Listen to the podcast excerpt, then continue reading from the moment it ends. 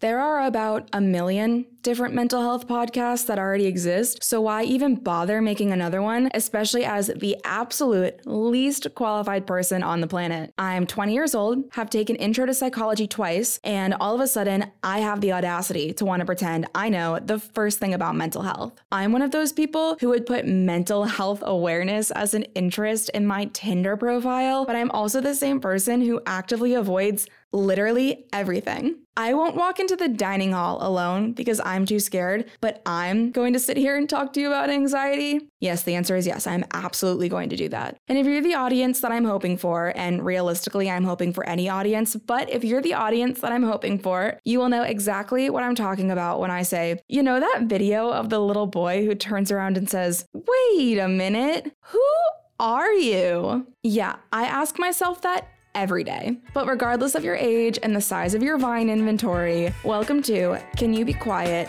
I'm Crying. I'm Cali. Here we go.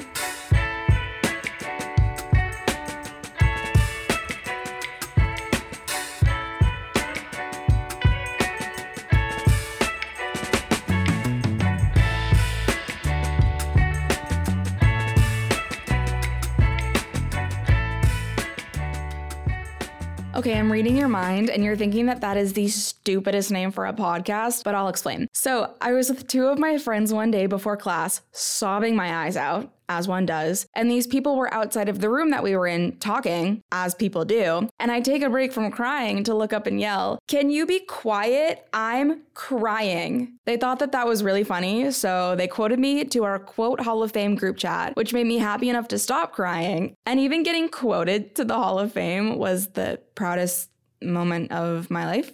So Anyway, going back to the whole I can't go into the dining hall, but I'm going to hide behind this mic and talk to you about anxiety like I have any type of handle on mine. That's not what this is about. I don't want to even pretend to be capable of talking about this is what you can do to control your anxiety in triggering situations. No, when I'm in a triggering situation, I hide somewhere and cry like a normal mentally ill Gen Z young adult. I'm also going to try to sound as little fraudulent as possible when I talk about trying to get a handle on your emotions because, full disclosure, I am a horrible friend. I'll be like, hey, how are you? Fully expecting a good thanks, how are you? Because in any other life situation, when you ask someone how they are, they say, good thanks, even though everyone knows you're lying. And then you move into the conversation. But they don't say good thanks. They say, honestly, not too great, or not good, or something along the lines of, I hate my life. And for some reason, my body has this automatic response of, oh, wanna like talk about it? Like, wow, good job, Cali. Really killed it in the supportive friend role. And I feel like it's because when I'm feeling feelings, I have no idea what they are or where they even came from. I just feel something and start having like a mental breakdown and just kind of wait for myself to fall asleep like a fucking toddler. So when someone else is feeling feelings, my brain just malfunctions. And it's not good, and I know that.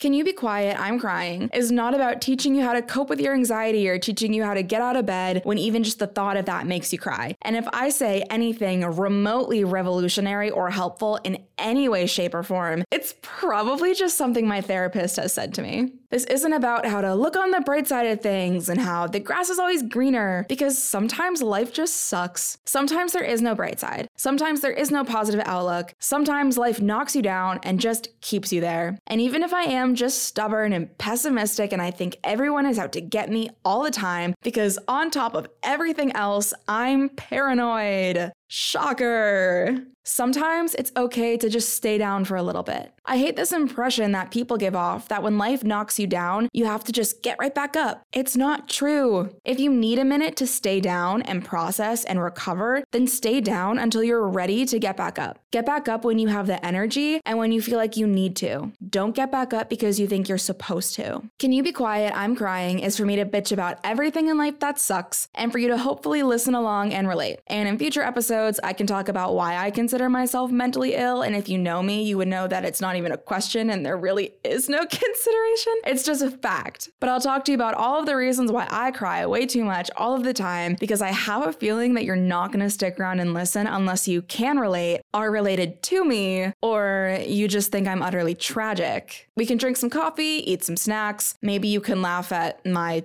jokes. And through all of that, maybe the shittiness, while still shitty, will at least become a little bearable. I'll talk about anxiety, depression, friends, ex boyfriends, trauma, and fucking buckle up for those two episodes. I'll give my thoughts and suggestions, which take with a grain of salt because, I mean, you've heard everything I've said up until now, and hopefully you'll stick around and we can have some fun because this is fun. I'll talk to you next week, and if you don't mind, can you be quiet? I'm crying.